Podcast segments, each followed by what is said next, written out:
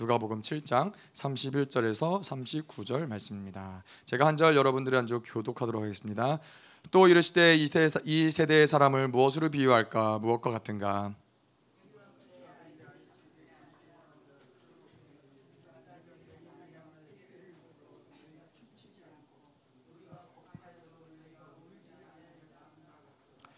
세례 요한이 와서 떡도 먹지 아니하며 포도주도 마시지 아니하며 너희 말이 귀신이 들렸다 하더니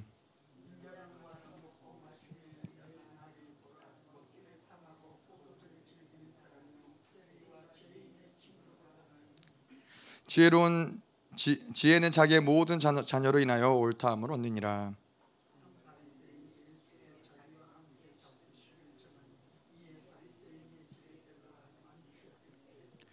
그 동네에 죄를 지은 한 여자가 있어 예수께 바리새인의 집에 앉아 계심을 알고 향유 담은 옥합을 가지고 와서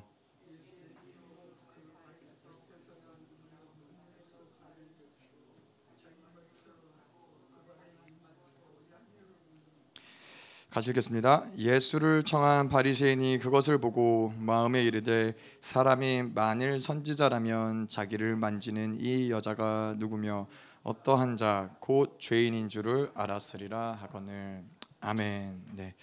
어, 오늘 이 말씀은 우리 모두에게 다 필요한 말씀이지만 특별히 영성 캠프를 가는 우리 아이들에게 예, 가지고 가야 할 말씀이 되면 좋을 것 같습니다. 어, 우리 아이들이 이제 영성 캠프를 떠나는데 지난 음, 지지난 주에 이제 아이들이 그런 게 있었어요. 이제 아이들이 이제 어디저기 여기저기서 용돈을 받고 어, 그러면 이제 어느 순간부터 이 아이들이 아, 돈으로 뭘 할 수 있는지를 이제 알게 되는 거죠. 그러니까 이 아이들이 돈을 모으는 거예요. 근데 돈을 모아도 사실은 뭐 짜잘한 거는 지네들이 알아서 하지만은 뭐 좀 액수가 나가는 장난감 이런 거는 이제 허락을 받아야만 살 수 있는데 보통은 이제 허락을 어, 특별한 경우가 아니면 허락을 잘 안 해주기 때문에 아, 예, 돈이 그래도 이제 어느 정도 좀 쌓여가고 있는 그런 시간이었는데 그러다 보니까는 이 아이들이 이제 늘 꿈에 부풀은 아 뭔가 이 돈이 모이면은 엄마 아빠가 허락하시면은 이거를 가지고 장난감을 사야지. 그래서 이제 그런 꿈을 꾸고 있었는데 예, 그러다 보니까는 이제 시간이 날 때 틈틈이 어, 저금통 저금통이 있거든요. 저금통을 꺼내서 돈을 계속 이제 세는 거죠. 아, 돈 이 만큼 모였다. 아, 돈 이만큼 있네. 아, 이거 갖고 이제 뭘 살 수 있지? 막 이, 이러한 꿈에 부풀어서 돈을 매, 일 같이 매일은 아니고 하여튼 돈을 이제 자주 자주 개수하다가 이제 뭐 서로 서로 돈을 개수하다가 이제 한 번은 엄마한테 걸린 거죠. 네, 엄마한테 걸려서 너네 그거는 어? 탐욕이라고. 어, 그래가지고 돈으로 압수를 당했네요. 그간 모은 모든 돈을 다 이제 압수를 당한 거예요. 압수를 당해서 이거 어떻게 할 거냐고. 이거 어? 너희들 기도해 보라고. 그랬는데 어 제가 알기로는 우리 아이들이 다 하나님께 드리겠다고 헌금하겠다고 영성 캠프 가서 헌금하겠다고 그렇게 어, 저는 알고 있습니다.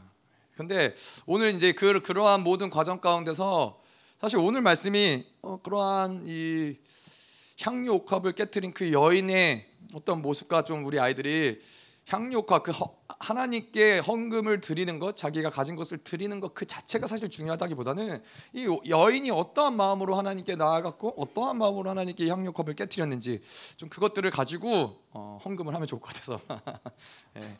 자기 있는 모든 걸 다 가지고 예, 비교적 조엘이는 가진 게 적고 예, 나단이는 가진 게 많아요. 예, 그래서 어, 슬기랑 쪼엘은 상관없어요.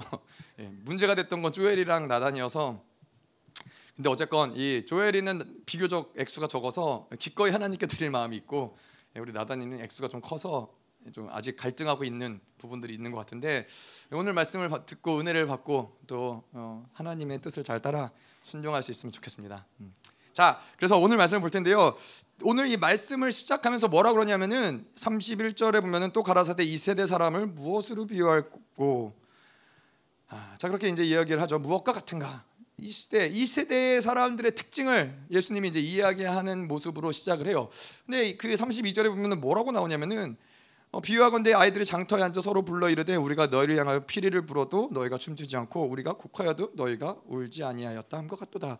자, 뭐 예수님이 오늘도 그 당시에 이 세대 사람들을 이야기하고 있지만은 아, 결국에는 지금 이 시대의 우리의 모습하고도 별반 크게 다르지 않는 왜냐하면은 이 그 시대에 역사했던 영이나 지금 역사했던 영이나 크게 다르지 않기 때문에 그렇다는 거죠. 근데 이 시대에 특별히 이 메시아를 기다리면서 또 이 오랜 시간 동안 이스라엘의 성전이 무너지고 진리를 빼앗기고 어, 이러한 이 제사를 빼앗기고 이러한 시절 가운데서 어, 이들 안에서 계속 생겨났던 부분은 뭐냐면은 굳어지는 마음들. 예. 계속해서 굳어졌던 마음들이 이제 어떻게 표현되냐면은 32절에 나오는 거예요. 피리를 부는데 어, 춤추지 않는 거예요. 이거는 사실은 이것은 아이들이 어, 장터에 앉아서 아이들이 장터에서 놀던 놀이 중에 하나였다고 해요. 아이들이 앉아서 누군가 피리를 불면은 거기에 맞춰서 뭐 이게 결혼식 과 장례식을 놀이로서 이 아이들이 그래서 피리를 불면은 춤을 춰야 되고 애곡을 하면은 같이 애곡을 해야 되는데 어, 그러질 않는 거예요. 그게 무슨 이야기를 하는 거냐면은 그 그만큼 이 시대가 마음이 굳어져 있는 자기의 마음을 잃어버린 세대라는 것을 이야기하는 거예요. 자기의 마음 가운데 이러한 진심을 잃어버리고 이 기쁨, 감, 그뭐 진심을 잃어버렸으니까 그것이 감정이 묶임이 되는 것이고 감정을 잃어버렸으니까 하나님 앞에 나아가도 무감각하게 되는 것이고 예, 이러한 모든 흐름들이 이 시대 가운데 계속 발견되는 부분들이라는 거죠. 뭐 우리가 알다시피 뭐 율법 학자들, 바리새인들, 하나님을 안다고 하는 이 제사장들 많은 것들이 이, 이 사람들이 여전히 종교를 어, 종교 종교 생활을 하는 사람들은 있었지만은 그 가운데서 하나님을 만나는 감격이 있는 사람들, 죄가 삭제되는 감격이 있는 사람들, 예, 그러면서 메시아를 만나는 그 감격이 있는 사람들이 찾아보기가 많지 않았다는 거예요. 음. 자, 그래서 이렇게 이러한 어, 마음들 무엇보다 마음을 잃어버린 것이 심각한 것이죠. 어, 자, 근데 어떻게 해서 이 마음을 잃어버렸는가? 이들이 왜 이렇게 마음을 잃어버렸는가? 그걸 좀 우리가 어, 말씀을 통해서 좀 볼 텐데요. 무엇보다 이 마음이 잃어버리고 마음이 가리워지게 되는 이유는 우리가 어, 뭐, 무슨 어떠한 척을 할 때, 어, 뭐 예를 들어서 어, 아픈데 아프지 않은 척, 어, 속상한데 속상하지 않은 척, 슬픈데 안 슬픈 척, 잘 못하는데 잘하는 척, 어, 뭐 거룩하지 않은데 거룩한 척. 아, 그렇게 우리가 뭔가 가면을 쓰고 뭔가 우리 진짜 속마음이 아닌 어떠한 행위를 해야 될 때가 있다라는 거예요. 어떠한 다른 사람처럼 행해야 될 때, 내 마음이 아닌데, 내 진짜 마음은 그렇지 않은데, 그래서 우리 안에서 있는 이런 어떤 큰 상처 중에 하나가 그런 거 있잖아요. 이 어, 겉으로는 웃고 있는데 속은 울고 있어요. 이게 일치되지 않는 거예요. 계속해서 뭔가 그 사람의 묶임이 그렇고 상처가 그럴 수 있지만은 어, 그렇게 자꾸 뭔가 이 척하게 되는. 그래서 이 왜 이렇게 우리가 자꾸 우리의 마음을 속이고 감추고 이렇게 어, 하나님께 나아가게 되느냐 사람들한테 나아가게 되느냐 왜 그러냐면은 내 마음의 중심 가운데 있는 진짜 마음 진심보다 어, 다른 사람들이 나를 어떻게 바라보는지 다른 사람들이 나를 어떻게 평가하는지 그거 그것이 더 신경 쓰이기 때문에 그런 거예요. 어, 근데 사실 생각해 보면은 뭐 근데 우리가 다 어느 정도 어느 정도 그런 부분들이 있죠. 어느 정도 어, 누군가에게 잘 보이고 싶은 마음에 어, 누군가에게 또 공격받고 싶지 않은 마음에 맞춰주기 맞춰주고 뭐 어떤 그런 것들이 있는데 그러면서 우리에게는 자꾸 강가되는 부분이 뭐냐면은 내 마음이 내 진심 내 안에 있는 진짜 마음이 있는데 이 마음이 점점 점점 음, 흐릿해지는 거예요. 그래서 아니 다른 사람이 나를 어떻게 평가하고 어떻게 생각하는지가 내 마음보다 더 중요하겠어요? 내 진짜 마음보다 그게 뭐가 더 중요하겠어요? 그런데 내 마음은 원하지 않고 그것이 또 하나님의 뜻이 아님에도 불구하고 우리 안에서는 자꾸 이렇게 사람에 맞춰서 행동하게 되는 어, 이런 것들이 있다라는 거예요. 자꾸 뭔가 된 척하고 아닌 척하고 맞는 척하고 아, 이러한 것들이 알게 모르게 살아오면서 이 시대 이 시대의 사람들에게도 그런 것들이 다분히 많아졌다는 거예요. 그러면서 마음이 굳어진 거예요. 자기 마음을 잃어버린 거예요. 그러니까는 기뻐해야 되는데 기뻐하지 못하는 거예요. 아, 요, 뭐 요즘 시대에도 그렇지만은 특별히 우리나라 이 유교 유교 사상이 강한 이런 나라에 있어서는 아, 그런 게 굉장히 강력한 거죠. 이 우리나라 이 선비 사상 뭐라 그러죠? 이 비와도 어, 비와도 뛰지 않는 그리고 어, 뭐죠? 이 생수 한 그릇 떠다 놓고 생수 한 그릇 마셔도 예, 이빨을 쑤셔야 되는 이 체면 문화 아, 이런 것들이 사실은 굉장히 우리한테 아주 이 우리의 인생 가운데 비극적인 거예요. 우리의 인생을 비극적이게 만들 뿐만 아니라 뭐 우리의 자녀들도 굉장히 비극적이게 만드는 거예요. 예, 우리는 굉장히 우리에게 하나님이 마음을 주시고 우리에게 어떤 이 어, 마음의 중심을 그분이 하나님 보시는 분인데 이런 것들을 잃어버리게 되면은 사실은 많은 것들을 잃어버리는데도 불구하고 우리는 자꾸만 다른 사람에게 뭔가를 맞춰서 어, 그 마음을 무너뜨리는 그런 일들을 한다라는 것이죠. 근데 뭐 그런 것도 우리가 좀 이해할 수 있는 부분은 무엇이냐면은 특별히 이 시대의 특징은 무엇이냐? 뭐 개인주의가 굉장히 강력하고 어 뭐 그렇기 때문에 우리가 누군가에게 마음을 쉽게 드러내기가 굉장히 어려운 시대 가운데 살아가고 있어요. 일단은 뭐 공동체라는 우리 어떤 이런 이 지체라는 이러한 것들이 많이 무너진 시대. 예전에는 뭐 다 한 동네 사람이고 어, 어른이 누군가 어른이 아이들을 꾸지르면은 그런 부모님이 꾸지르는 것처럼 그렇게 받아들이고 죄송하다 그러고 그런데 요즘에는 요즘에는 애들 잘못해서 꾸짖었다가는 큰일 나죠. 뭐 중학생, 고등학생 어, 애들이 어, 길거리에서 담배 피고 있어서 담배 꽁초를 아무데나 버리고 이래서 제가 가서 한마디 해주려 고 그러면 저희 와이프가 그냥 내버려 두라고 큰일 난다고. 요즘 애들은 요즘 애들은 진짜 어, 큰일 큰일 낼 애들이에요. 예. 그렇기 때문에 뭔가 이렇게 내 마음을 환하게 열어놓고 마음을 나누기에는 굉장히 어려운 시대 가운데 우리가 살아가고 있다는 거예요. 진심을 자기의 진심을 받아줄 사람도 찾아보기 쉽지 않고 그 마음을 나눌 수 있는 어떤 대상도 찾아보기 쉽지 않고 그러다 보니까 점점 내 마음에 나조차도 솔직해지기보다는 자꾸 이런 마음들을 가리는 그리고 마음을 외면하는 이런 것들이 자연스러워지는 세대라는 거죠. 그렇기 때문에 사실 교회라는 것이 그렇게 중요하고 공동체라는 것이 그렇게 중요한 거예요. 공동체라는 것은 서로가 투명해야 되고 서로의 마음을 나눌 수 있는 것이고 서로의 진심을 나눌 수 있는 그 공간이 바로 공동체라는 거예요. 그래서 공동체 안에서 우리가 우리의 연약함들, 우리의 어떤 이 억울함들, 슬픔들, 수치들 이런 것들을 계속 드러낼 때에 예, 그것이 공동체를 건강하게 만들 뿐만 아니라 그것이 사실은 우리를 살리는 길이에요. 우리의 마음을 계속 투명하게 유지하는 내가 내 마음을 내가 알지 못할 때에는 그때는 내가 어디로 가는지 모든 이 방향성부터 해갖고 나의 내가 무엇이 필요한지 내가 무엇을 회개해야 되는지 모든 것들을 다 잃어버리게 된다는 것이죠. 근데 공동체 앞에서 계속 이러한 우리의 마음을 나눌 때 진심을 나눌 때 우리에는 계속 그 투명함을 유지할 수 있는 것이죠. 음. 자 그래서 뭐 이 시대 여러분들도 둘러보시면 아시겠지만은 어, 자기의 진짜 마음을 그 누구에게도 드러내지 못하고 어, 그렇게 사는 사람들이 수두룩해요, 수두룩해. 그때도 얘기했지만은 뭐 이 젊은 세대들이 어떻게 해요? 저희 아이들은 네 명이나 있기 때문에 계속 서로 부대끼고 뭐 그런 모습들을 서로가 볼 수밖에 없어요. 어, 서로의 좋은 모습, 안 좋은 모습, 힘든 모습, 뭐 짜증 나는 모습 서로가 계속 그런 것들을 보고 또 그걸 받아들이고 뭐 맞춰주고 그럴 수밖에 없는 부대끼면서 살아갈 수밖에 없는데 요즘 시대에는 다 혼자 낳 혼자 자녀들이 이제 한 명이고 이제 그러다 보니까는 이 아이들이 자라나서도 또 이 혼자 지내는 게 아주 익숙한 세대로 어, 그렇게 자라나게 되고 그러다 보니까는 어, 자기의 마음을 공감받고 인정받고 그것도 소중하게 여김을 받고 이런 것들을 경험하는 게 굉장히 어려워요. 그게 필요한지조차 모르는 세대로 살아가고 살아가게 되고 예, 자기도 예, 그런 것들을 바라보지 않는 자기 마음을 바라보지 않고 살아가게 된다는 것이죠. 자 그런데 우리가 또 이 마음을 어떻게 해서 잃어버리게 됐냐면은 우리 마음 가운데에는 어떤 마음이 있냐 어, 누군가에게는 인정받고 싶고 사랑받고 싶고 이런 마음이 모두에게나 있다라는 거예요.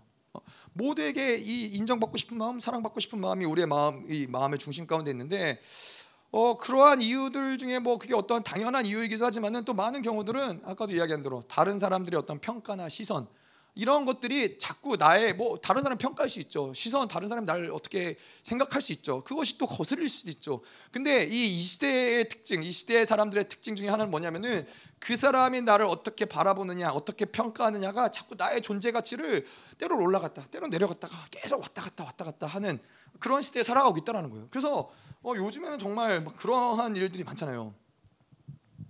그냥 길 가다가 자기를 기분 나쁘게 쳐다봤다고 해서 어, 막 두들겨 패는 거예요.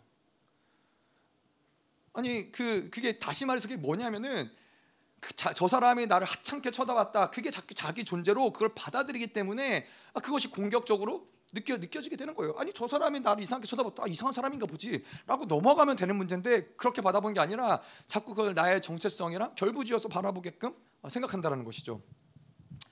자 그래서 이 시대에는 굉장히 어, 무서운 시대에 살아가고 있어요. 그 요, 요 근래 또 그런 사건이 났더라고요. 뭐 어, 그냥 와서 칼을 휘둘러 갖고 사람을 찌르고 사람을 죽이고 그랬는데 아무 아무 이유가 없어요. 무슨 뭐 다른 어떠한 저 사람이 나한테 해코질한 것도 저 사람이 나를 뭐 이렇게 못되게 말한 것도 원수지간도 아무것도 아닌데 이 사람이 그랬던 이유는 뭐냐면은 근데 마음이 좀 아프더라고요. 이 사람이 고아로 태어났어요. 부모가 없이 태어나 가지고 계속 고아원에서 자라가지고 그런 그냥 그 삶이 이해가 되는 거예요. 아까도 이야기한 대로 자기의 마음을 인정받을 곳, 자기의 마음을 누군가가 공감해주는 그러한 곳이 한 군데도 없이 그렇게 지내다 보니까는 뭐 삶이 보통 뭐 사랑받고 공감받고 이래도 사실 살아가기 어려운 시대 가운데 우리가 살아가고 있는데 아무도 자기의 편이 없고 아무도 자기를 공감해 주, 주는 게 없는 그러한 삶을 살다 보니까는 어느 순간 정말 이 모든 막혀가 모든 것이 막혀지고 모든 것이 이 자기가 아무것도 할 수 없다라고 생각이 드는 순간에 난 다른 사람을 이렇게 해코지 하는 거예요. 근데 그러면서 이 사람이 뭐라고 그랬냐면은 다른 사람들도 자기처럼 불행했으면 좋겠다고. 그러면서 그렇게 해코지를 한 거예요. 이 사람이 볼 때는 다른 사람들은 다 행복해 보이고 상대적으로 자기는 너무나 불행하게 느껴지는 거죠. 아, 이런 것들이 모든 것들이 다 계속해서 다른 사람들의 시선, 다른 사람들의 어떤 이, 이러한 이 관계들 가운데서 자기를 자꾸 비교하고 평가하고 판단하기 때문에 그럴 수밖에 없다는 거죠. 그러니까는 자꾸 우리 안에서 누군가에게 잘 보이려고 그러면 어떻게 해요? 나의 수치, 나의 연약함들을 자꾸 가리고 숨겨야 된다라고 생각하게 되는 거예요. 그러니까 자꾸 자기 마음을 드러내지 못하는 거예요. 사람들하고 있으면서도 내가 원하는 것, 내가 하고 싶은 말, 내가 드러내고 싶은 것, 뭐 그게 좋든 나쁘든, 그게 어떤 성숙하든 성숙하지 못하든 어, 그러한 것들을 자꾸 어, 인위적으로 내가 어, 거짓 자아를 만들어내는 부분들이 있다라는 것이죠. 근데 여러분 우리가 생각해야 될 건 뭐냐면은 병원에 여러분 가셔서 의사를 만나는데 검사를 받는데 어, 자기의 어떤 체면과 뭐 그런 걸 생각을 해서 뭐뭐한 척하면은 여러분 되겠어요? 아니 뭐 예를 들어서 어, 제가 이제 뭐술 마시고 담배를 피는 근데 제가 목사예요. 아, 이게 뭐 끔찍한 일이죠. 그런데 이제 제가 그런데 목사니까는 병원에 갔는데 이제 뭐 검사를 해야 되는데 중요한 검사를 해야 되는데 혹시 술 마시나요? 그랬더니 목사니까 아, 저 술 안 마십니다. 거짓말을 하는 거예요. 아니라고. 혹시 담배 피세요? 아니라고. 전 담배 안 핀다고. 어, 그리고 아파도 안 아픈 척 하는 거야. 아, 여기도 아프고 저기도 아프고 아픈데 안 아픈 척 하는 거예요.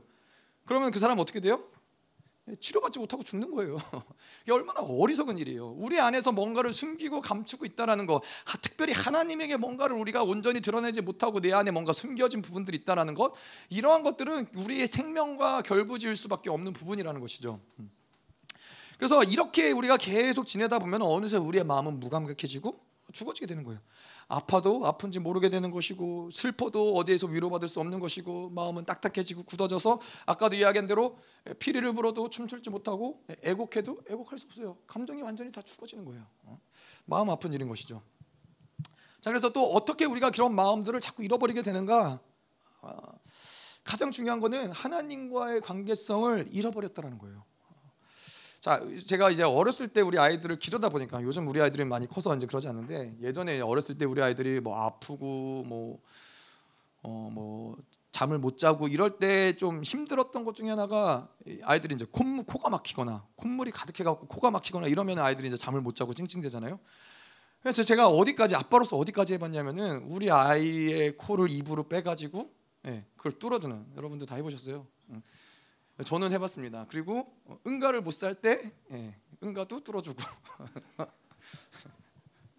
제가 누구 몇 번이라고 얘기하지 않겠지만은 예, 제가 다 그렇게 아이들을 키웠습니다. 예. 엄마도 못했을 걸요. 예, 엄마도 못하는 예, 아빠가 할 수 있는 비위가 굉장히 강한 아빠가 할 수 있는. 예. 근데 그렇게 하는 건 뭐냐면은 이 아이들이 뭐 지금 들으면 좀 창피하겠죠. 창피할 수 있겠죠. 어? 그런데 이 어렸을 때 아, 그런 거에 아이들이 수치스러울까요?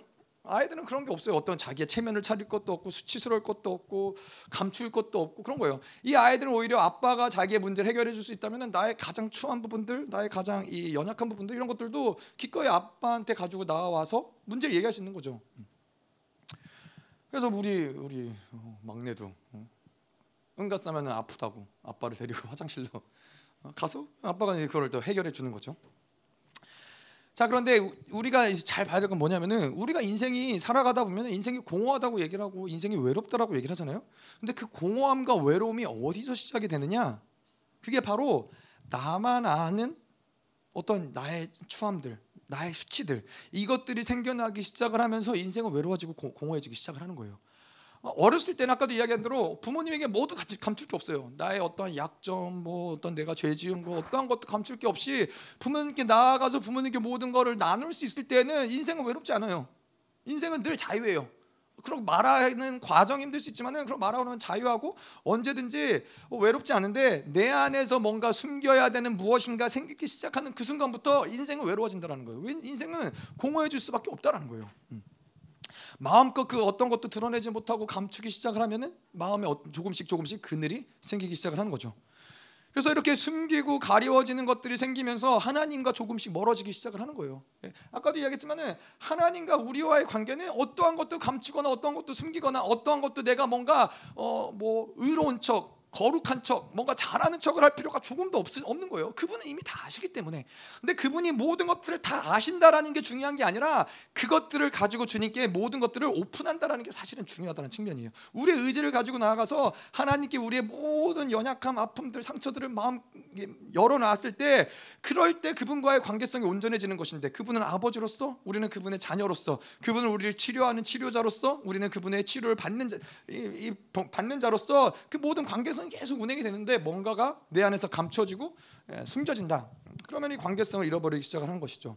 그러면 인생은 정말로 인생은 미치도록 외로워지는 것이고 인생은 공허해지는 거예요. 예. 뭐 그게 때로는 감추고 숨길 때는 그것이 나한테 나를 보호해 주는 것 같지만은 그건 계속 나를 고립시켜요. 예, 나를 끝까지 고립시키는 대로 아, 이끌어 간다라는 것이죠. 제가 예전에 그런 적이 있었어요. 어, 어렸을 때 초등학교 우리 나단이 나이만 할 때였어요. 4학년 때였는데 교회를 다녔는데 큰 교회를 다녔어요. 그때 여의도 순복음 교회를 큰 교회를 다녔는데 부모님이랑 같이 어, 교회를 가고 예배를 드리고 그리고 이제 예배 말 예배가 끝나면 이제 셀 모임을 했죠. 셀 모임을 하는데 선생님이랑 근데 이제 제가 뭐 좀 추웠는데 추위를 탔나? 그래서 선생님이 다른 친구가 안 입는 잠바를 저보고 이제 입으라고 빌려준 거예요. 그래서 빌려줘 갖고 이제 잘 입고서는 집에 왔는데 그 다음 주에 갔더니 어, 그 잠바가 없어졌다라는 거예요. 그래서 저보고 그 혹시 잠바 어디다 뒀냐고. 근데 기억이 안 나는 거예요. 아니 제가 그 잠바를 집에 가져가서 뭐 그걸 내가 뭐 이렇게 훔쳤거나 그런 건 아닌데 어, 떻게 했는지 기억이 안 나는 거예요. 그러니까 순간 어린 마음에 두려운 거예요. 두렵다 보니까는 어, 그 다음에 이제 제가 내린 결정이 어떻게 했냐면 그냥 아 저 잘 기억이 안 나요 모르겠어요 그랬으면 되는데 어, 제가 뭐 한번 찾아볼게요 그래갖고 집에 갔는데 없는 거예요 집에도 아무 데도 없는 거예요 그러니까는 제가 선택한 어, 결정은 부모님하고 교회를 가는데 부모님하고 이제 차에서 부모님은 이제 어린 예배를 드리러 가고 저는 아동부 예배를 드리러 갔는데 예배를 안 간 거예요. 예배를 안 가고 혼자서 주차장을 배회하고 다녔어요. 예, 이 예배 끝날 때까지 부모님 만날 때까지 예, 그렇게 한 달을 그렇게 보냈어요. 그러니까 마음이 너무 어려운 거예요. 마음이 너무 어려운데 나중에 이제는 그 선생님이 이제 부모님한테 전화를 한 거죠. 아니 왜그 아, 정현이가 한 달 동안 교회를 안 나왔냐고. 그랬더니 이제 저희 부모님은 아니 분명 교회를 갔는데 왜 왜 안 나갔죠? 이제 저를 불러다 놓고 얘기를 한 거죠. 이제 그러면서 솔직하게 부모님한테 얘기를 한 거예요. 그랬다고. 그러면서 이제 제 안에서 밀려오는 이 공허함과 외로움으로 한 달 동안을 숨기고 살아왔다는 것들이 터져 나오면서 막 울면서 저희 부모님한테도 얘기를 하고 선생님한테도 솔직하게 이제 그런 것들 얘기를 해서 선생님이 괜찮다고, 괜찮다고. 그뭐 너가 꼭 안 잃어버렸을 수도 있는데 괜찮다고 그러면서 일들 했는데 어, 어, 여하튼간에 뭔가 내 안에서 이렇게 숨기는 그것이 뭐 나의 악이 됐든 수치가 됐든 어, 무엇이 됐든 간에 내 안에 숨기는 것이 있으면은 자꾸 그것은 나의 인생을 고립되는 곳으로 계속 나를 몰아갈 수밖에 없다라는 거예요. 예. 그것은 하나님과의 단절이 단절을 만들어가는 것이고 그것은 결국에는 나의 어떤 상처와 아픔과 죄악을 해결할 수 없는 곳으로 원수를 계속 이끌어갈 수밖에 없는 그런 흐름들을 만들어간다는 것이죠. 그래서 이렇게 마음을 잃어버리다 보면 하나님과의 관계성이 멀어지고 마음을 잃어버리다 보면은 그 사람이 교회를 나오고 예배를 드리지만은 그건 뭐예요? 그건 예배가 아닌 거예요. 하나님과 우리의 관계는 뭔가 숨기고 감추고 내 마음을 덮어두고 하나님을 만날 수 있는 그런 관계가 아닌 거예요. 얘들아 잘 듣고 있니? 너희들이 영성 캠프를 가서 하나님께 나아갈 때 가장 중요한 건 뭐냐면은 있는 모습 그대로 나의 마음을 그대로 가지고 하나님께 나아가는 게 중요하다라는 거야. 내가 뭔가를 잘 보여야 될 것도 없고 뭔가를 내가 잘 해내야 될 것도 없고 그냥 있는 모습 그대로 나의 솔직한 마음을 가지고 하나님께 가지고 나아가는 것이 중요하다 슬기야. 음. 나단이도 알겠니? 음?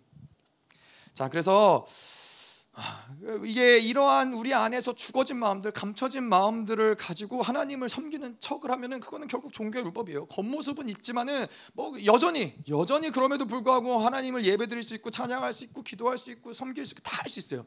그 어떤 행위적인 부분은 아무것도 문제가 안 돼요. 그런데 하나님의 관계는 무너진 거예요.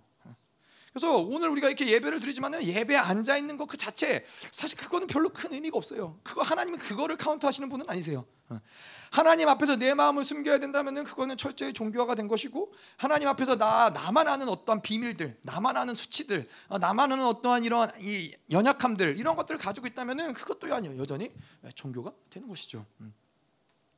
음. 바리새인들, 어, 종교 지도자들 그들이 그런 것이죠. 저희가 누누이 이야기하지만은 그들이 계속 화려한 옷을 입고 예, 계속 이렇게 화려한 예배를 드리고 계속 이렇게 거룩하게 구별되어지고 이런 것들이 무엇이냐면은 다른 이, 이 세리와 청녀들과 스스로를 구별짓고 이런 이유가 무엇이냐면은 자기 안에서의 썩어 들어가는 것들을 감추기 위해서 계속 뭔가로 거룩한 것들로 자기가 뭔가 거룩한 척을 해야 됐다는 거예요. 화려한 옷을 입고 이러한 것들을 거룩한 옷을 입고 그러한 모습을 만들어낼 수밖에 없었다는 것이죠. 자 우리가 누가복음 7장 33절 34절 보도록 할게요. 또 이 세대는 어떠한 세대냐? 세례 요한이 와서 떡도 먹지 아니하며 포도주도 마시지 아니하며 너희 말이 귀신이 들렸다 하더니 인자는 와서 먹고 마시매 너희 말이 보라 먹기를 탐하고 포도주를 즐기는 사람이요 세리와 죄인의 친구로다 하니. 자 어떤 세대냐? 진리를 보지 못하는 세대예요. 어, 메시아를 보지 못하는 세대가 이 세대인 것이죠. 자, 이스라엘은 누구보다도 누구보다도 사실 이, 당, 이 당시에 이스라엘에게는 뭐가 필요해요? 메시아가 필요했어요. 아까도 말씀드린 성전을 잃어버리고 제사를 잃어버리고 예, 그들이 구원받을 수 있는 모든 길을 잃어버리고 나라를 빼앗기고 그들에게는 무엇보다 메시아가 간절하게 필요했어요. 메시아를 그리고 또 간절하게 기다렸어요. 그래서 말라기 4장 5절 6절에도 보면은 보라 여호와의 크고 두려운 날이 이르기 전에 내가 선지 엘리야를 너에게 보내리니 엘리야를 보낸다는 건 뭐예요? 예, 엘리야가 왔다라는 거는 이제 엘리야가 오고 그 뒤에 메, 메시아가 온다라는 것을 예언하고 있는 것이죠. 그래서 그렇게 그들이 메시아를 기다렸고 또 그들도 알았어요. 그 전에 엘리야가 올 거라고. 그래서 엘리야를 그들은 기다렸던 거예요. 간절히 기다렸다라는 것이죠. 그런데 그렇게 기다리던 엘리야도 메시아도 어, 나타났는데 어, 그리고 그들은 예수, 예수님을 메시아를 꼭 만나야만 되는데 만나지 못하는 거예요.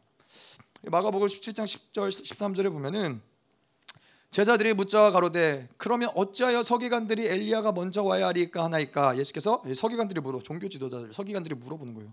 왜 엘리야가 먼저 와야 하리까 하나이까 아, 제자들이 예, 제자들이 물어보는 건데 서기관들이 이렇게 얘기를 한 것이죠. 그들의 아는 이 구약의 지식으로는 엘리야가 먼저 온다. 메시아가 오기 전에 반드시 아, 예수님이 오기 전에 메시아가 오기 전에 반드시 엘리야가 먼저 온다. 그래서 예수님께서 대답하여 가라사대 엘리야가 과연 먼저 와서 모든 일을 회복하리라 내가 너에게 말하노니 엘리야가 이미 왔을 때 사람들이 알지 못하고 임의로 대화하였도다. 인자도 이와 같이 그들에게 고난을 받으리라 하시니 그제야 제자들이 예수의 말씀하신 것이 세례 요한인 줄을 깨달으니라. 예.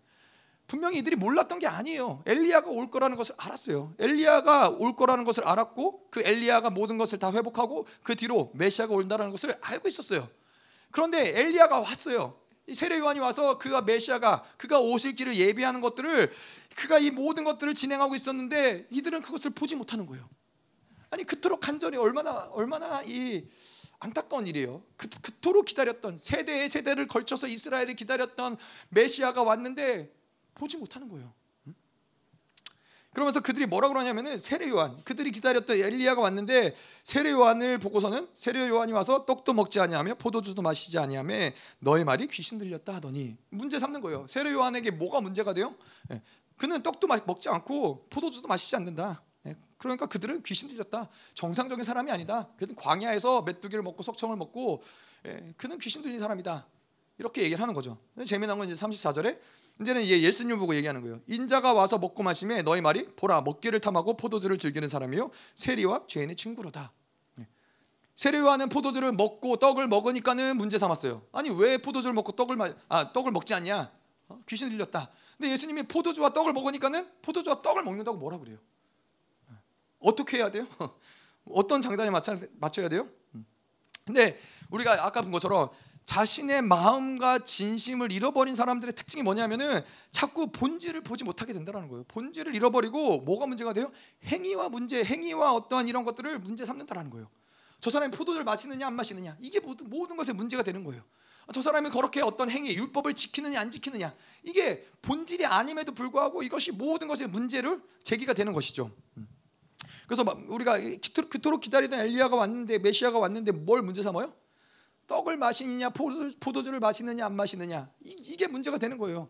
아니 그게 무슨 메시아의 조건도 아니고 아무것도 아니잖아요. 떡을 마실 수도 있는 문제고 안 먹을 수도 있는 문제인데 떡을 먹고 마시는 걸 가지고 저 사람은 귀신 들렸다. 저 사람은 에, 죄인이다. 죄인의 친구다. 이러면서 그 모든 것들을 다 어, 배척하는 거예요.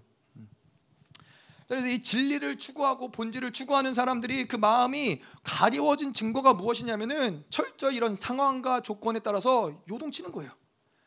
어, 자기가 이 정한 마음, 그 진리를 따라서 살고자 하는 우리가 소위 얘기하는 진리 성향의 마음이 있으면은 그것이 무엇이 됐든 간에 어, 베드로가 그랬죠. 베드로가 환상 가운데서 어, 이 고넬료의 집에 가서 이 모든 부정한 것이 내려온 것을 보고 하나님 먹으라 그러면은 그, 그 하나님에게 정한 마음 있는 사람들은 그것이 어떤 행위적인 부분들이 문제가 되지 않는 거예요. 할 수도 있는 문제고 안 할 수도 있는 문제인 거예요. 본질이 중요한 것이지 어떤 행위적인 문제가 중요한 것이 아닌 것인데 이렇게 자기의 진심, 중심을 잃어버린 사람들에게 특징은 이런 것들이 모든 것들이 문제가 되는 것이고 이 자기의 자기가 모든 판단의 기준이 되는 거예요. 어. 우리 이, 이 사람들이 서기관들, 이 사람들이 그렇던 이 율법 지도자들이 그랬던 그랬던 것처럼 이렇게 하면은 이걸 문제 삼고 저렇게 하면 저걸 문제 삼고 왜 그래요? 자기 마음이 판단의 기준이 되기 때문에 그렇다는 거예요. 예, 근데 이 성경에는 그래서 성경에 뭐라고 그러냐면 예수님이 오직 너의 말은 옳다, 옳다, 아니라, 아니라 하라. 이에 지나는 것은 악으로부터 나느니라.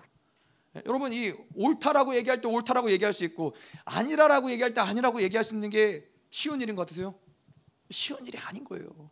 아까도 이야기한 것처럼 자기의 마음의 중심을 따라서 살아가지 않고 하나님의 뜻을 따라 살아가지 않는 사람들에게는 늘 계속 이런 모든 상황과 환경에 따라서 내 마음은 계속 흔들리고 요동할 수밖에 없는 것이고 예, 이렇게 세례 요한이 어, 뭐 내가 봤을 때 뭐 예를 들어서 나의 그룹 종교 지도자들 그룹 가운데서 내가 봤을 때 저 세례 요한은 엘리야의 모습 같아.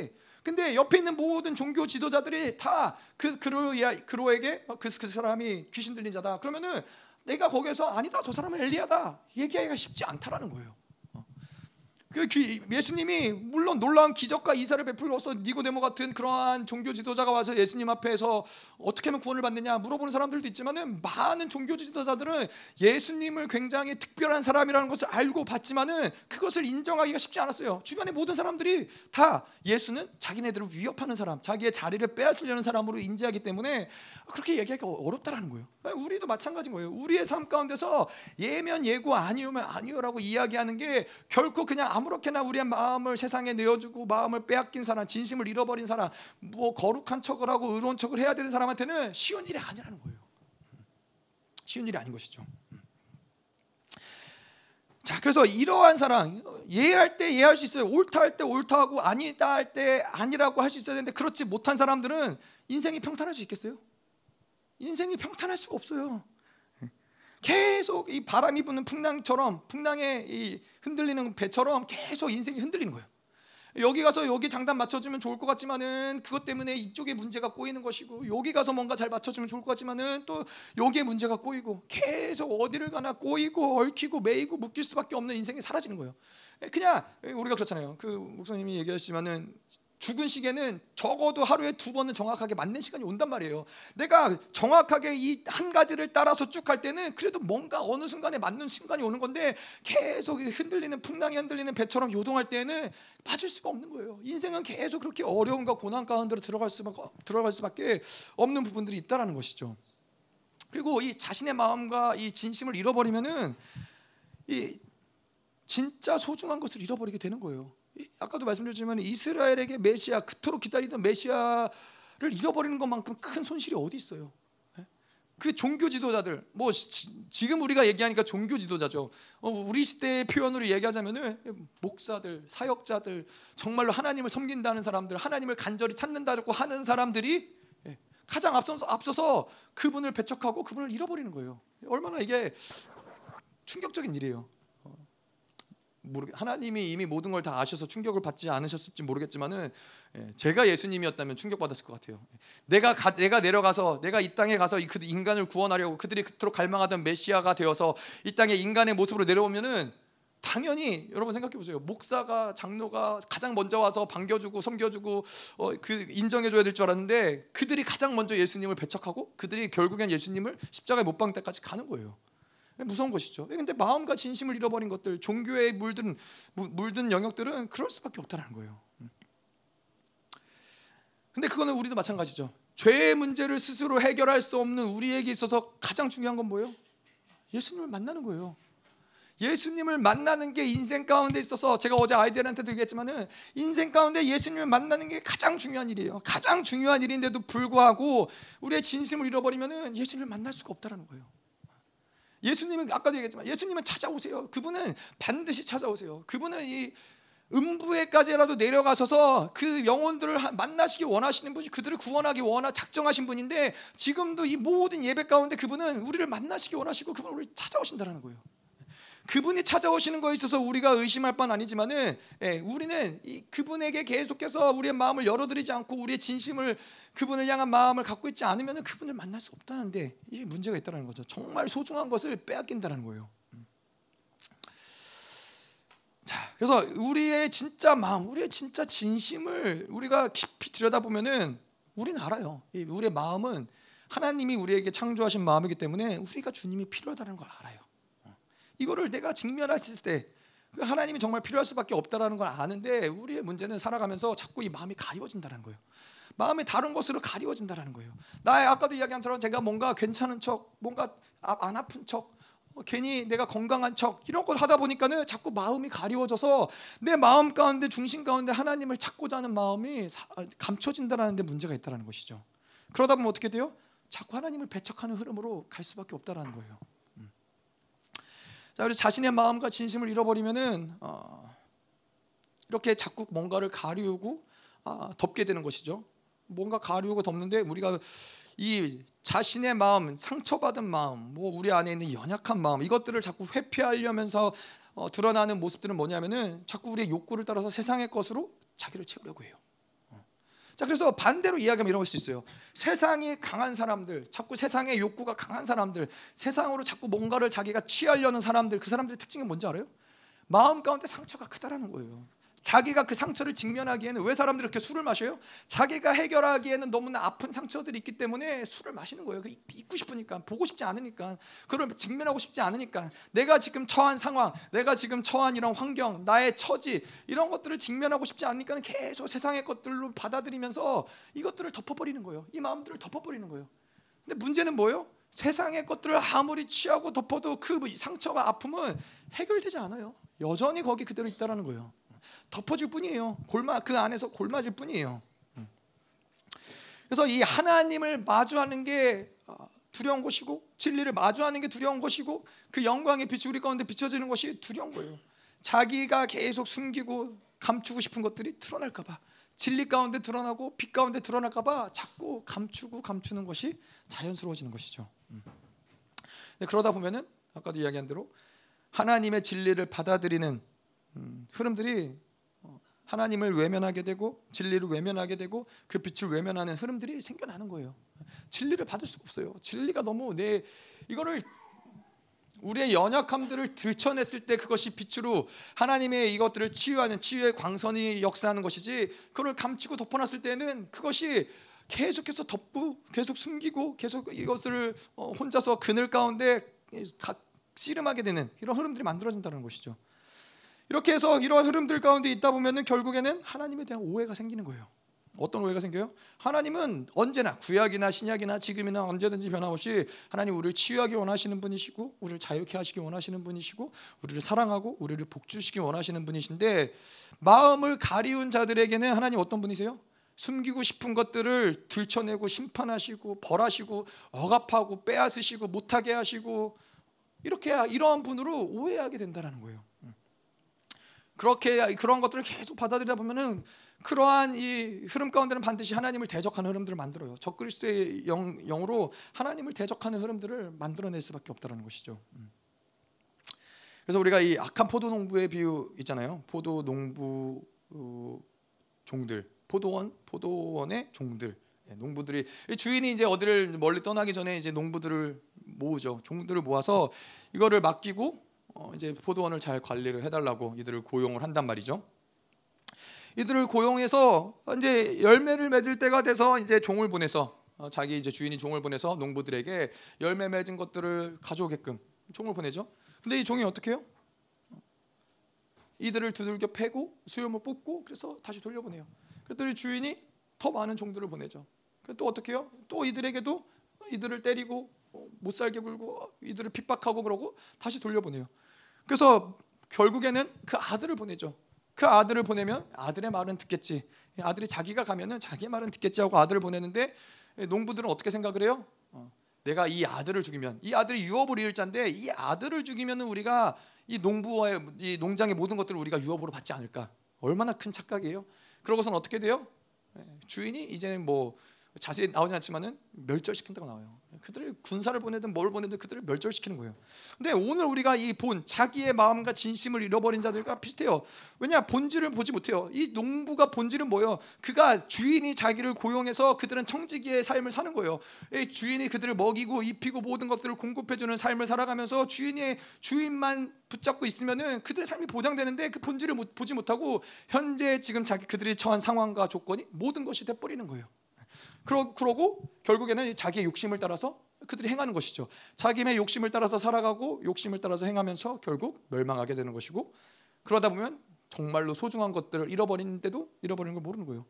음, 뭐 그들이 어떠한 주인인지 모르겠지만은 예, 그들에게 일할 거리를 주고 뭐 먹을 수 있는 양식을 주고 살아갈 수 있는 모든 것들을 공급하는 그런 주인을 잃어버리는 것이고 그 아들을 잃어버리는 것이고 예, 아들을 뭐 예수님하고 비유를 하는 것이죠. 예수님하고 비유를 하자면은 그 아들이 그, 그 그들을 살리기 위해서 그들을 다시 한번 설득해 보기 위해서 자기의 말은 들을 것이라 생각하고 아들을 보내 그 사랑이 많고 극률이 많은 아들을 보내지만은 그 아들을 죽이는 데까지 가는 거예요. 소중한 아들을 잃어버리고 자기의 생명까지 잃어버리는 데까지 가는 것이고 결국은 어떻게? 주인을 오해하는 것이고 주인을 대적하는 심령들이 만들어나는 것이죠.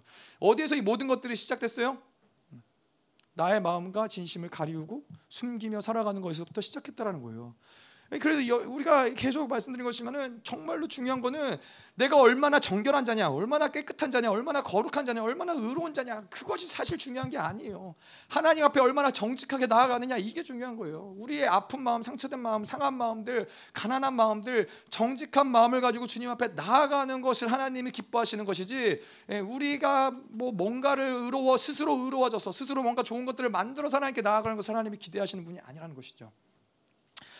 자, 그래서 하나님은 무엇을 원하시는 분이신가? 우리가 너무나 잘 알지만 세상은 우리의 조건과 상태, 우리가 가진 것 이런 것들을 따라서 우리를 인정해 줘요. 많이 배운 사람들을 인정해 주는 것이고 많이 가진 사람들을 인정해 주는 것이고 어, 뭐 교수면은 교수 나름대로의 어떤 인정함을 존경해 주고 인정하는 게 있는 것이고 박사학위를 받으면은 박사학위를 받은 것에 대한 나름대로 존경심이 있는 것이고 어, 우리는 계속해서 이러한 이런 조건과 상태를 가지고 계속 사람들을 판단하고 평가해요. 아, 저 뭐 우리 아이들이 이제 영성해 봐. 저 아이들은 목사님네 자녀들이니까는 기도도 잘하고 예배도 잘 드리고 말썽도 안 피울 거야. 예, 이렇게 다들 기대하죠. 예. 우리 아이들이 그럴 거 그럴 거고요.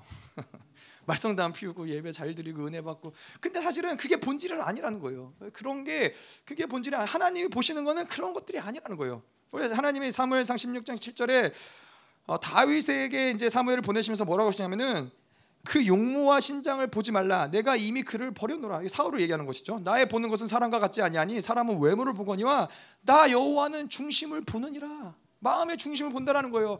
근데 이게 문제가 뭐냐면 아까도 얘기했지만은 마음이 가리우고 중심이 가리워진 사람들, 마음을 잃어버린 사람들, 하나님은 중심을 보시는데 중심이 가리워져서 안 보이는 거예요. 그게 문제가 되는 거예요. 하나님께 진심으로 나아가서 자기의 마음을 토해내고 하나님을 만나야 되는데 진심을 잃어버리니까는 하나님을 만나기가 어렵다라는 거예요. 하나님은 마음의 중심을 원하세요. 시편 51편 6절에 중심의 진실함을 주께서 원하시오니 내 속의 지혜를 알게 하시리이다. 하나님은 진심을 원하세요. 너의 진심이 무엇이든 간에 가난한 자든 부유한 자든 지혜로운 자든 어리석은 자든 우리에게는 늘 공평한 게 뭐예요? 하나님 공평하신 게 뭐예요? 어, 하나님이 어, 뭐키 180 이상만 하나님이 사랑하신다. 그럼 여기서 사랑받을 수 있는 사람 아무도 없어요. 예. 아무도 없어요. 예. 하나님은 어, 뭐 많이 배운 자만 사랑하신다. 그럼 불공평한 거예요. 불공평한 하나님인 거예요. 하나님은 제사장만 사랑하신다. 하나님 불공평한 거예요. 어. 제사장은 제사장은 뭐예요? 혈육에서 레위 지파만 제사장이 될 수 있잖아요. 근데 제사장만 사랑하신다. 그러면은 그 모든 다른 지파들은 이방인 하나님 유대인만 사랑하신다. 아, 이런 것들은 다 불공평한 하나님. 근데 하나님 어떤 분이에요? 공평하신 하나님이에요. 그분이 공평하다고 얘기할 땐 뭐예요? 그분은 마음의 중심을 보시는 분이기 때문에 그 다시 말해서 가난한 사람도 그 마음의 진심을 하나님께 가지고 나갈 수 있는 것이고 부유한 사람도 가지고 나갈 수 있는 것이고 그가 죄인이었든 그가 당장 이 사람을 죽이고 사형수로서 내일 죽음을 맛볼 사람이어도 그 마음의 중심을 가지고 하나님께 나아갈 수 있다는 거예요. 그래서 하나님은 공평한 하나님이라는 거예요. 우리의 마음의 중심을 귀하게 여기시기 때문에 내가 거룩하고 온전할 때도 아니면은 내가 넘어지고 쓰러질 때도 우리의 진심은 늘 존재한다는 거예요. 어, 뭐 그것이 또 얼마나 깨끗하냐, 부정하냐, 의롭냐, 의롭지 못하냐, 뭐 그런 차이는 있지만은 하나님이 내가 의로운 마음을 중요시 여기신대요? 아니에요. 마음의 중심을 중요시 여기신다라는 거예요. 마음을 중요시 여기신다라는 거예요. 어. 자, 그래서 이 진심이란 무엇이냐? 우리 아이들이 이제 이 진심을 가지고 예배를 집회를 참석해야 되는데 진심이 무엇일까? 진심으로 예배를 드리고 진심으로 기도를 해야 되는데 열심히 기도하라는 거예요. 열심히 힘을 다해서 기도하라는 거예요. 열심히 노력해서 어, 예배에 집중하라는 거예요. 어, 물론 그것도 중요해요. 근데 시편에 보면은 여호와는 마음이 상한 자에게 가까이 하시고 중심에 통해하는 자를 구원하시는도다. 예. 주는 제사를 즐겨하지 아니하시나니 그렇지 않으면 내가 드렸을 것이라 주는 번제를 기뻐하지 아니하시니이다. 하나님이 구하시는 제사는 상한 심령이라 하나님이여 상하고 통해하는 마음을 주께서 멸시치 아니하시리로다. 하나님은 마음의 중심을 보신다라는 거예요. 근데 그 마음의 중심이 뭐예요? 상하고 통해하는 심령. 어. 하나님이 막 기쁘고 충만한 심령 이게 아니라 상해하고 상하고 통해한 심령이에요. 애통하는 심령이에요. 예. 우리는 하나님 참 공평하시죠. 예. 가난하면 가난할수록 애통하는 마음이 더 클 수밖에 없어요. 우리가 고난 가운데 있으면 고난 가운데 있을수록 더 애통하는 마음은 클 수밖에 없어요. 그래서 하나님은 과부와 고아의 하나님이신 거예요. 연약한 자들, 갖지 못하는 자들, 고난 가운데 있는 자들 하나님이 국리를 여기시는 거예요. 왜냐하면 그들에게는 상한 심령이 있기 때문에 예, 그들의 통해하는 심령이 있기 때문에 하나님은 그 마음을 기뻐하신다는 것이죠. 음. 이, 이 다윗이 그걸 어떻게 알았겠어요? 왕이었는데 그가 모든 것을 가지고 모든 것을 누리고 모든 것을 모든 군사를 어, 움직일 수 있는 그런 권세와 능력과 그런 모든 재력 있는 그러한 사람이었는데 다윗이 그런 고백을 하는 거예요. 주는 제사를 기뻐하는 분이 아니라는 것을 제사를 기뻐했으면 내가 제사를 100번, 1000번, 만 번이라도 드렸을 텐데 그분은 제사를 기뻐하시는 분이 아니라 그분은 마음의 중심을 보시고 상한 심령, 통해하는 심령을 기뻐하시는 분이라는 거예요. 그래서 이 진심이라는 것은 잘 준비된 어떠한 것을 이야기하는 게 아닌 거예요. 어.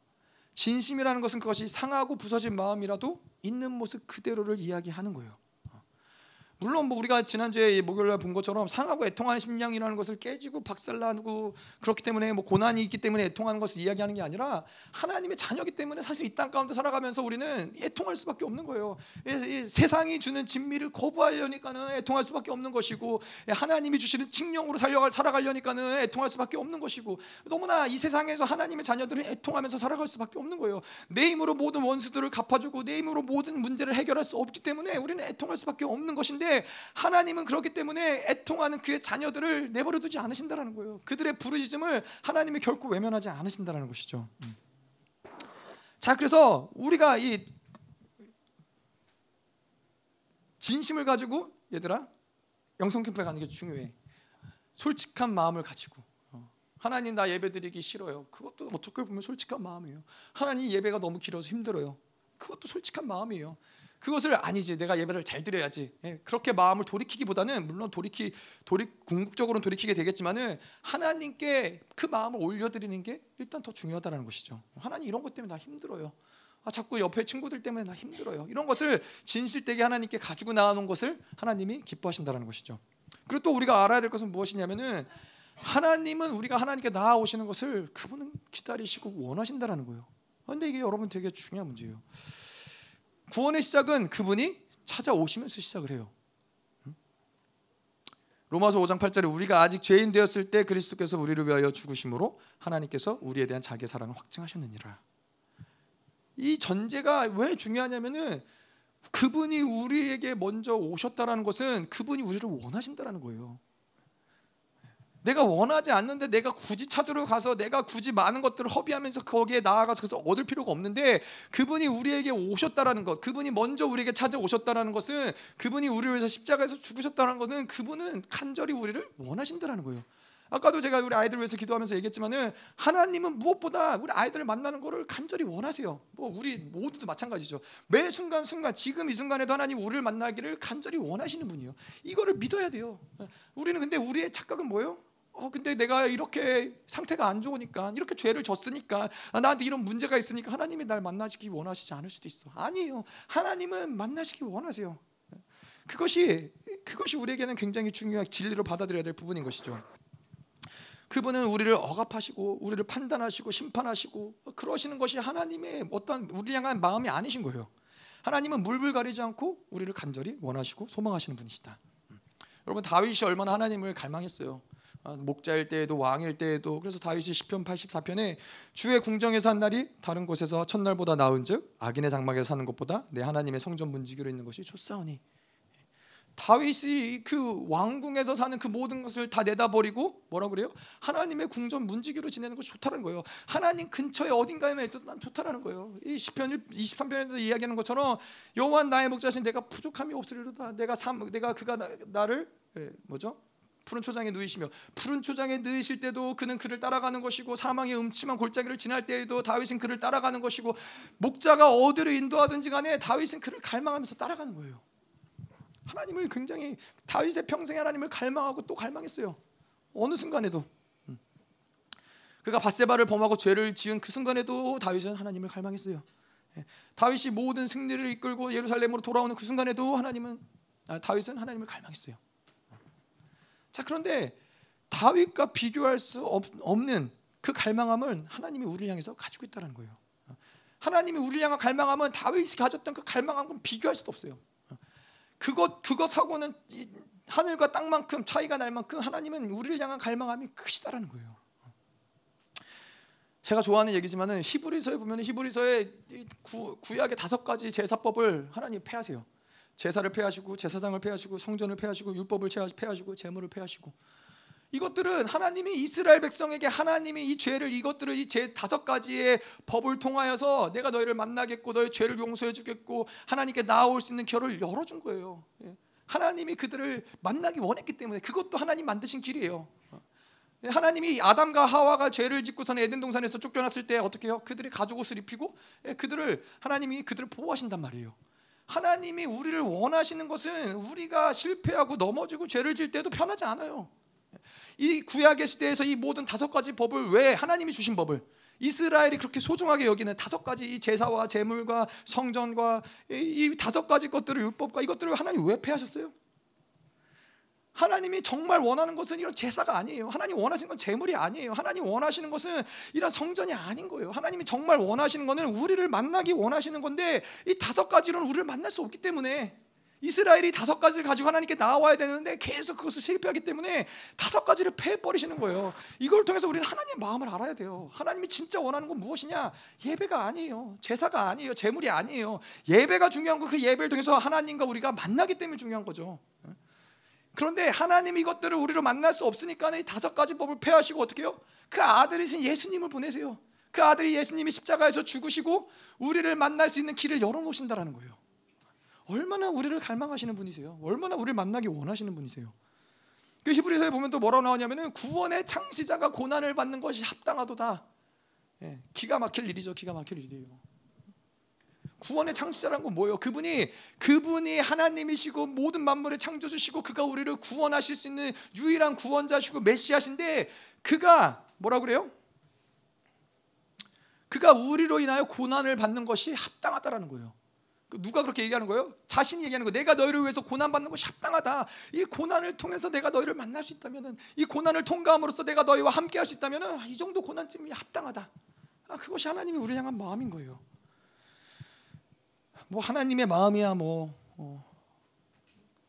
마음을 설명하는 건 끝도 없겠죠. 예레미야 2장 2절에도 보면은 가서 예루살렘의 기에 외칠지니라 여호와께서 이와 같이 말씀해 주시기를 내가 너를 위하여 청년의 때 인애와 내 신혼의 때의 사랑을 기억하노니 곧 씨 뿌리지 못하는 땅 그 광야에서 나를 따랐음이니라 예레미야에서 이제 하나님이 예레미야를 통해서 이스라엘에게 이야기하라는 거예요. 근데 이 예레미야가 기록된 배경과 시간을 보자면은 이 시간은 이제 이미 예레미야 이 이스라엘은 심판받기로 이제 이 땅에서 쫓겨나서 바벨론의 포로가 되기로 결정된 시간이에요. 돌이킬 수 없는 시간이에요. 심판이 이미 결정됐어요. 이미 끝났어요. 그들의 죄악이 그들이 우상을 숭배하고 하나님을 떠나고 그 하나님을 배척하고 이 모든 죄악의 분량이 너무나 쌓여서 이들은 이제 하나님을 심판하지 않고는 하나님의 최후의 이 결정을 내려 내려진 상태에도 불구하고 하나님 뭐라 그러세요? 내가 너를 위하여 내 청년의 때 인애와 내 신혼의 때의 사랑을 기억한다라는 거예요.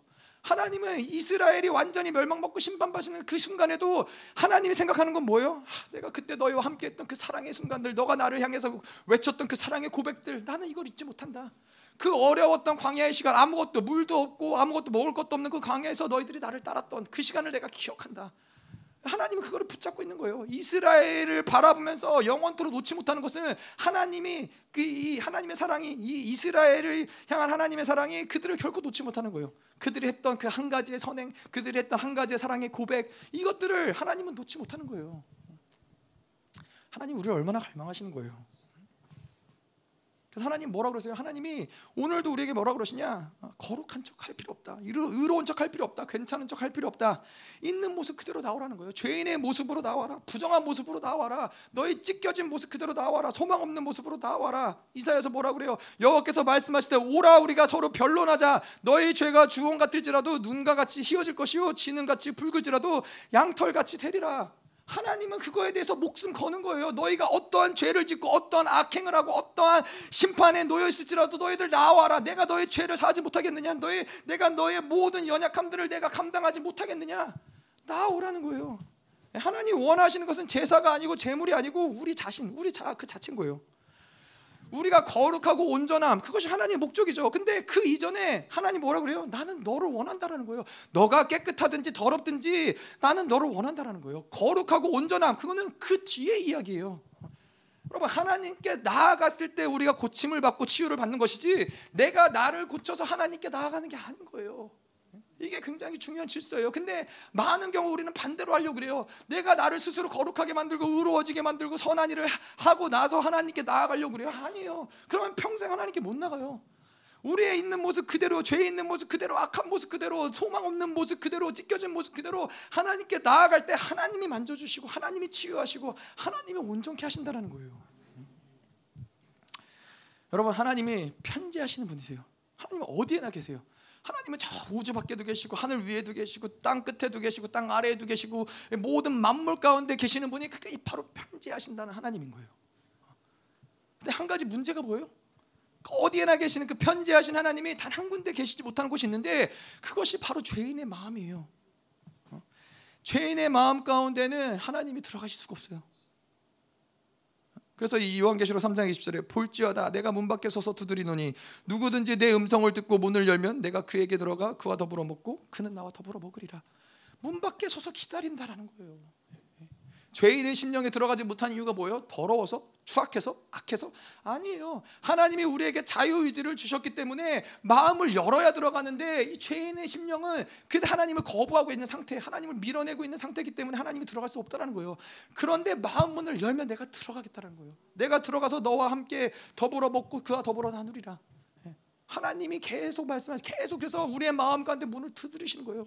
마음의 문만 열어라. 내가 들어간다. 내가 만진다. 내가 치유한다. 내가 회복한다. 내가 온전케 한다. 하나님이 언제 너희들 보고 거룩하고 온전하게 되라라고 말씀하셨어요. 내가 만든다. 내가 거룩하고 온전하게 내가 이끌어 갈 것이다. 그분을 받아들이면 되는 거예요. 아멘. 자, 37절 38절 보도록 하겠습니다. 이제 향유 옥합을 깨뜨린 여인이 나오는 거죠. 오늘의 주인공. 그 동네에 죄를 지은 한 여자가 있어 예수께 바리새인의 집에 앉아 계심을 알고 향유 담은 옥합을 가지고 와서 예수의 뒤로 그 발 곁에 서서 울며 눈물로 그 발을 적시고 자기 머리털로 닦고 그 발에 입 맞추니 입 맞추고 향유를 부으니 자 여기 성경 기자가 뭐라고 그렇게요? 그 동네에 거룩한 여인이 있었대요? 온전한 여인이 있었대요? 잘 준비된 여인이 있었대요? 아니에요. 죄를 지은 한 여자가 있대요. 동네에 죄를 지은 한 여자는 뭐, 뭐, 뭔지 아세요? 그 동네에서 이 여자가 죄를 지었다는 걸 다 안다라는 거예요. 공공연하게 이 여자는 죄인이라는 것을 다 안다라는 거예요. 자 그런데 이 죄인인데 이 죄인 죄인 된 여자가 죄를 지은 한 여자가 예수님께 나오는 거예요. 어, 어떤 마음으로 나왔을까요? 본인을 조금이라도 가리고 포장하지 않고 진심을 가지고 상한 심령을 가지고 예수님께 나온 아니 뭐 가리고 그럴 수 없어요. 이미 이미 공공연하게 이 마을에서 이 여인은 죄인인 거예요.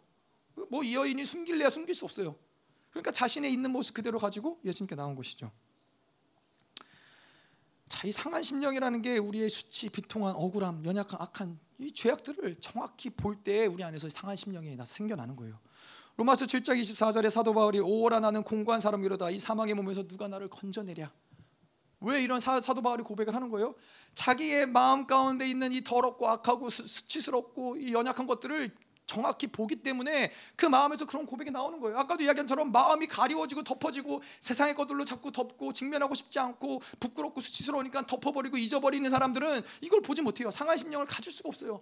근데 이것을 정확히 보는 거예요. 내가 얼마나 수치스럽고 연약하고 악한 자인지. 네, 우리가 지난주에도 이야기했지만은 이삭이 그걸 언제 봤어요? 자기 아내를 팔아먹으면서 본 거예요. 하, 나는 소망이 없는 자구나. 아브라함이 그걸 언제 봤어요? 네, 마찬가지로 자, 이 아내를 팔아먹으면서 본 거예요. 정말 아무런 소망 없이 아, 돌아올 때 하나님이 그를 위로하시고 하나님의 그를 다시 세워주시는 것들을 경험하는 거죠. 베드로는 안 그랬겠어요? 베드로도 철저히 자기 밑바닥을 본 사람이에요. 자기가 얼마나 추악한 존재인지를 본 사람이에요. 예수님의 수제자라고 그렇게 큰 소리치고 떠들다가 예, 닭이 세 번 울 때 예수님을 세 번 부인했어요. 그러고서는 이, 이 베드로가 얼마나 수치스러웠겠어요. 얼마나 자기의 민낯이 완전히 다 드러나서 그것을 보면서 얼마나 창피했겠어요. 하, 난 진짜 이거밖에 안 되는 존재구나. 예? 야고보는 안 그랬겠어요? 예, 여러분 아시다시피 야고보는 이 베드로 이후에 초대교회 예루살렘 교회의 뭐였죠? 총회장이었죠. 예, 총회장이었어요. 근데 야고보는 원래는 예수님을 인정하지 않았어요. 형제였기 때문에 뭐 인정하지 않았다라고 표현했지만 예수님을 핍박하고 배척하고 예수님을 따르지 않았어요. 그러한 야고보가 어떠한 순간을 통해서 그가 총회장이 됐겠어요? 자기의 밑바닥을 본 거예요. 자기의 소망 없음을 본 거예요. 자기의 악함을 보고 철저히 하나님 앞에 엎드려지면서 그가 순식간에 예루살렘의 총회장이 될 수 있었던 것이죠. 바울은 바울은 말해서 뭐 하겠어요? 바울은 예수님을 예수님을 따르는 자들을 핍박하고 죽이고 예전에 제가 바울이라는 영화를 봤는데 거기 영화에 보면 이제 바울이 예수님을 핍박한 사람들을 정말 돌로 쳐서 죽여요. 그러니까는 예수 이, 이 바울이 평생을 살아가면서 그 그 이 눈을 감으면은 그 상상 그그 죽었던 사람들이 계속 생각이 나는 거예요. 그 사람들이 이 하얀 영광스러운 옷을 입고 자기한테 다가오는 것들이 계속 보이는 거예요. 자기의 밑바닥을 철저하게 본 사람이라는 거예요. 근데 이러한 사람들 자기의 정말 밑바닥을 정확히 정확히 본 사람들의 특징이 뭐냐? 어, 로마서 8장 2절에 사도 바울이 고백한 것처럼 이는 그리스도 예수 안에 있는 생명의 성령의 법이 죄와 사망, 사망의 법에서 너를 해방하였습니다. 어. 예수 안에 있는 생명의 법이 어. 무슨 얘기를 하는 거냐면은 하나님 없이는 해결할 수 없다라는 걸 보는 거예요. 어떠한 것도 세상으로 사람으로 돈으로 내가 할 수 있는 어떠한 것으로 해결할 수 없다라는 걸 아는, 아는 거예요. 이거를 가리울 수 있어요. 덮어놓을 수 있어요. 숨길 수 있어요. 근데 해결할 수는 없다라는 거를 사도 바울은 정확히 보는 거예요. 오직 예수님만이 소망이구나. 이거를 철저히 보는 거예요. 어? 아까도 말씀드렸지만 이게 중요해요. 신앙생활은 절대 스스로 고쳐서 하나님께 나오는 게 아닌 거예요. 스스로 의로워져서 하나님께 나오는 게 아닌 거예요. 있는 모습 그대로 하나님께 나아가는 거예요. 자, 그래서 7장 39절에 보면은 예수를 청한 바리새인이 그것을 보고 마음에 이르되 이 사람이 만일 선지자라면 자기를 만지는 이 여자가 누구며 어떠한지 곧 죄인인 줄을 알았으리라 하거늘. 자, 39절을 지금 뭐 보 는 거 아닌데 뭘 우리가 39절을 위해서 보, 어, 보는 거냐면은 이 여자가 바리새인의 집에 찾아갈 때 너무나 뻔한 거예요. 아까도 얘기했지만 마을에서는 이 여자는 죄인이에요. 바리새인도 알고 옆집 사람도 알고 다 알아요. 어떤 죄를 졌는지 모르지만은 어쨌건 죄인인 걸 다 안다는 거예요. 그래서 여기 나 39절에 이야기한 것처럼 바리새인들 거기에 모인 사람들은 다 아는 거예요. 이 여자가 누구며 어떠한지 어떠한 자, 곧 죄인인 줄 알았으리라. 거기 모인 사람들은 다 알아요. 근데 우리가 사마리아 여인의 이야기를 들었지만은 자기가 죄인인 거를 마을 가운데 죄인인 거 아는 사람들은 그렇게 떳떳하게 공, 공공연하게 다닐 수가 없어요. 사마리아 여인이 왜 한 대낮에 우물을 풀어 가겠어요? 사람들이 그 시간에 안 나오니까 그러니까는 사람들의 안목을 피해서 그곳에 몰래 와서 물을 퍼가는 거예요. 근데 이 여인은 그렇게 사람들이 많이 모여 있는 바리새 그것도 바리새인의 집에 스스로 찾아간다는 거예요. 이 여인이 바리새인 집에 찾아갈 때 들을 소리는 뭐예요? 뻔한 거예요. 아 죄인 왔구나. 죄 지은 여인이 여기 왜 왔지? 아 더러워. 아 수치스러워. 이런 얘기들 들을 게 뻔한 거예요. 근데 그럼에도 불구하고 여인의 간절함은 그 사람들을 뚫고 예수님께 나오는 것이죠. 여러분 적당히 예수님을 만나고자 하는 사람들 예수님 만날 수 없어요. 얘들아 듣고 있니? 적당히 예수님을 만나고자 하는 사람들은 예수님을 만날 수 없어요. 절대 그렇게 예수님 만날 수 없어. 성경 가운데 기록된 예수님을 만난 모든 사람들은 그렇게 예수님을 만나지 않았어요. 여러분 사개오를 사개오 아시잖아요. 사개오가 모든 사람들에게 놀림당하고 세리고 사람들에게 미움받고 그랬는데 예수님 예수님이 너무나 어, 이 보고 싶으니까 왜냐하면 세리에게 이 사개오에게도 예수님이 소망이니까는 나무 위로 올라가서라도 예수님을 보고 싶었던 거예요. 그 갈망함을 예수님이 본 거예요. 그러니까 사개오야 내가 오늘 너희 집에서 묵어야겠느니라. 그러니까 예수님이 사개오를 만나는 거예요. 바디메오는 그러지 않았어요. 바디메오가 이 그때 당시에 거지고 소경이고 태어날 때부터 소경 아무 소망이 없었어요. 그래서 그나마 이 성전 앞에 앉아가지고서는 이 거지에게 주는 그 옷을 입고서는 동량을 받으면서 동량 받은 것으로 살아갔는데 예수님을 만나기 위해서 그 자기의 생명줄을 던져버리고 예수님께 나아가는 거예요. 간절하게 예수님께 나아갈 때 예수님은 그들을 거부할 수 없어요.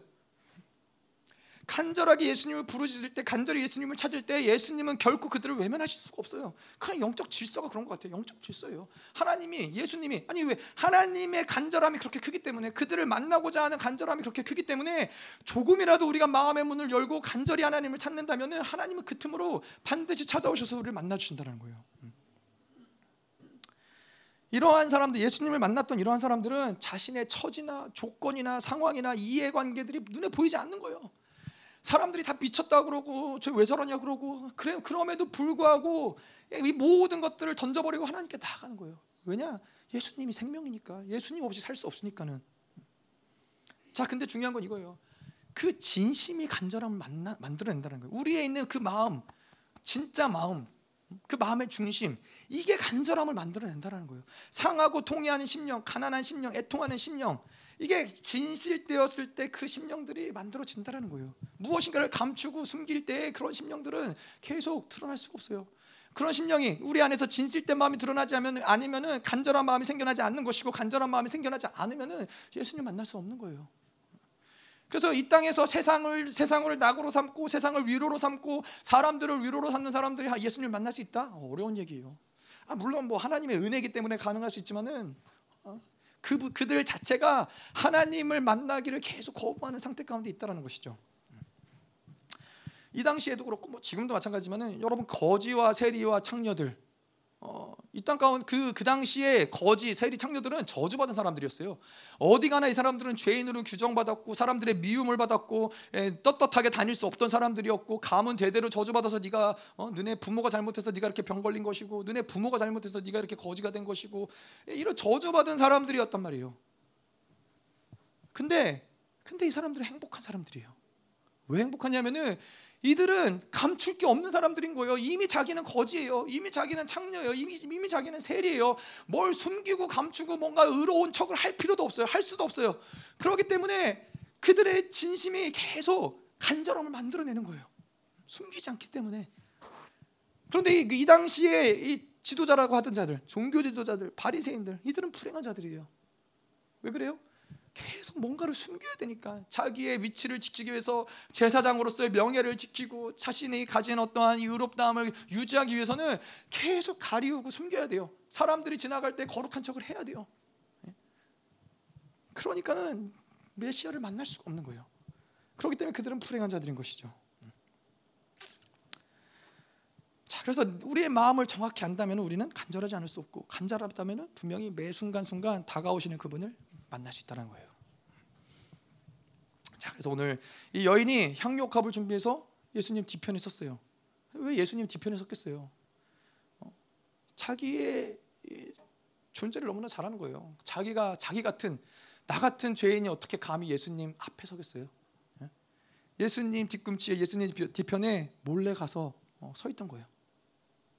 예수님 발 뒤편에 서서 엎드렸는데 예수님 발 뒤편에서 엎드렸는데 눈물이 활칵 쏟아지는 거예요. 눈물이 얼마나 많이 흘렸는지 예수님의 발이 적실 정도로. 고린도전서에 보면 이 당시에는 여인의 머리는 그 여인의 영광을 나타내는 거였어요.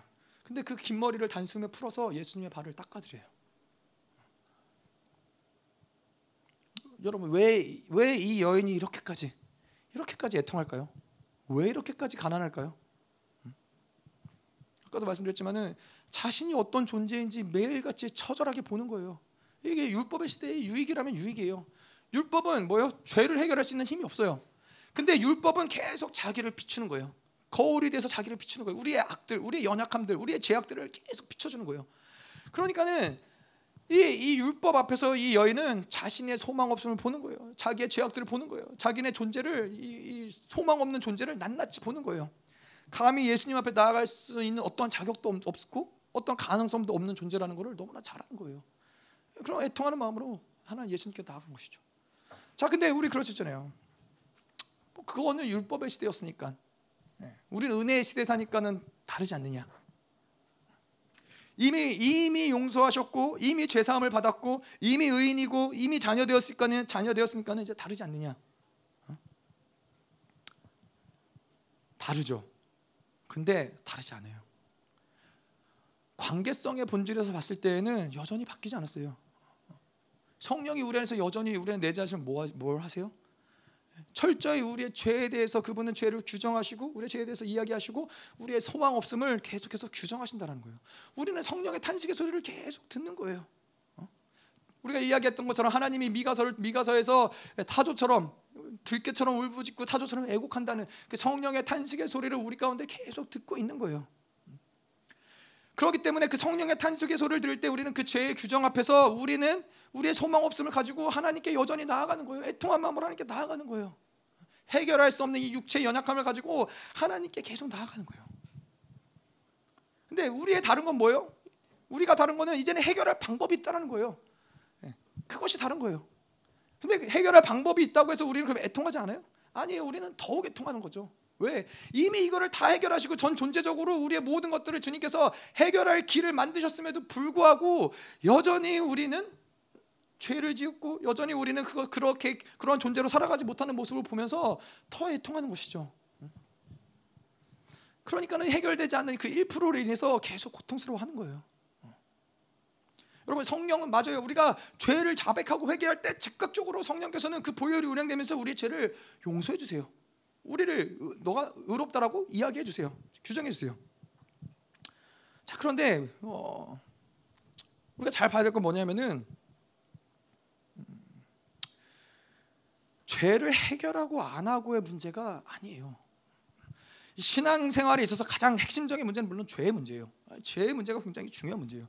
근데 이 죄의 신앙생활은 이런 우리 하나님과의 관계는 이 죄의 문제를 넘어서는 거예요.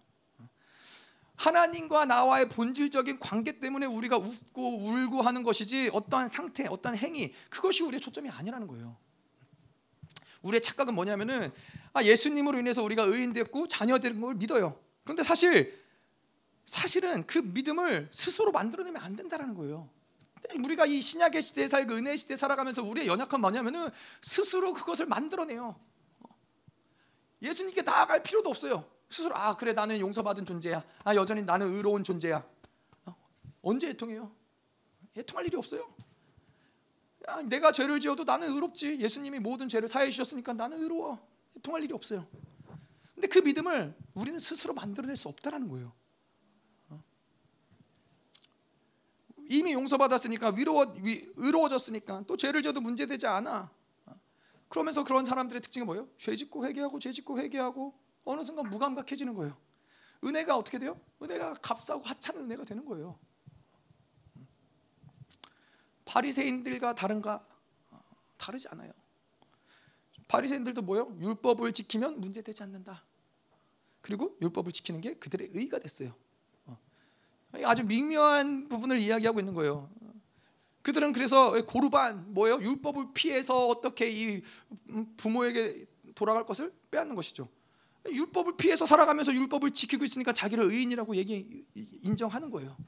아, 저희 신약의 시대에도 예수님이 행하신 모든 것들을 우리를 의롭게 하고 의인이라고 규정을 해요. 하지만 우리가 하나님 앞에 나아가야 될 그 모습, 그 자세는 여전히 오늘 이 향료 옥합을 깨뜨린 그 여인처럼 자기의 모든 연약함, 자기의 모든 육체의 악함들을 보고 가지고 하나님께 애통할 때 그분이 즉각적으로 의인됨으로 우리 인정해 주시죠. 그렇기 때문에 우리는 의인됨을 믿는 거예요. 내 스스로 만들어내는 믿음이 아닌 것이죠.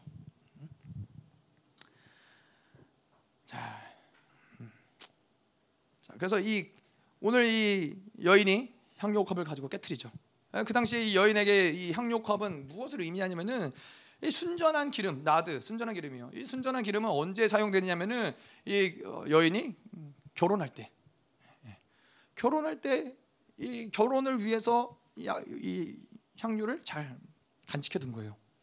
자, 다시 말해서 이 여인에게 있어서 이 죄인, 음, 죄인으로 규정받는 아, 다른 소망이 아무것도 없어요. 이 마을에서 죄인이에요. 아무 소망이 없어요. 그의 인생은 앞으로 뭔가를 보장받을 수 있는 게 아무것도 없는데 유일하게 자기가 소망으로 삼았던 것이 무엇이냐? 바로 이 향료컵이에요. 내가 이것을 가지고 좋은 남자를 만나서 결혼하면은 내 인생이 변하겠지. 그 소망을 가지고 살아간 거예요. 여러분 우리도 이 시대에 똑같은 똑같은 똑같은 모습으로 살아가요. 내가 좋은 직장을 가지면은 내 인생이 변화되고 행복하게 살아가겠지. 내가 잘 결혼을 하면은 내 인생이 변화되겠지. 아, 내가 뭔가 어, 좋은 장래를 위해서 뭔가 투자하면은 어, 그것이 나를 보장해 주겠지. 다 뭐예요? 거짓 소망이라는 거예요. 어, 거짓 소망이에요. 자신이 의지했던 것, 향료컵이 그 그녀를 행복하게 해주고 그녀를 보장해 줄 수 있어요? 아니에요. 거짓 소망이에요. 왜 그것을 그녀는 붙잡고 있었어요? 자신의 누추함을 가지려고 했던 거짓 자아인 거예요. 뭐냐면은 오늘도 나가서 내가 마을 사람들에게 수치를 당했어. 동네의 꼬마들에게 아저저 저 여자는 죄인이야. 더러워 부정해. 가, 가, 근처에 가지 마. 그러면 이 여인은 집에 가서 어떻게 해요?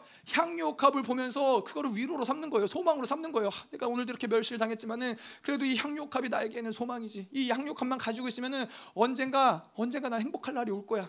계속 자기의 그런 상한 마음을 덮고 덮고 덮는 거예요. 가리우는 거예요.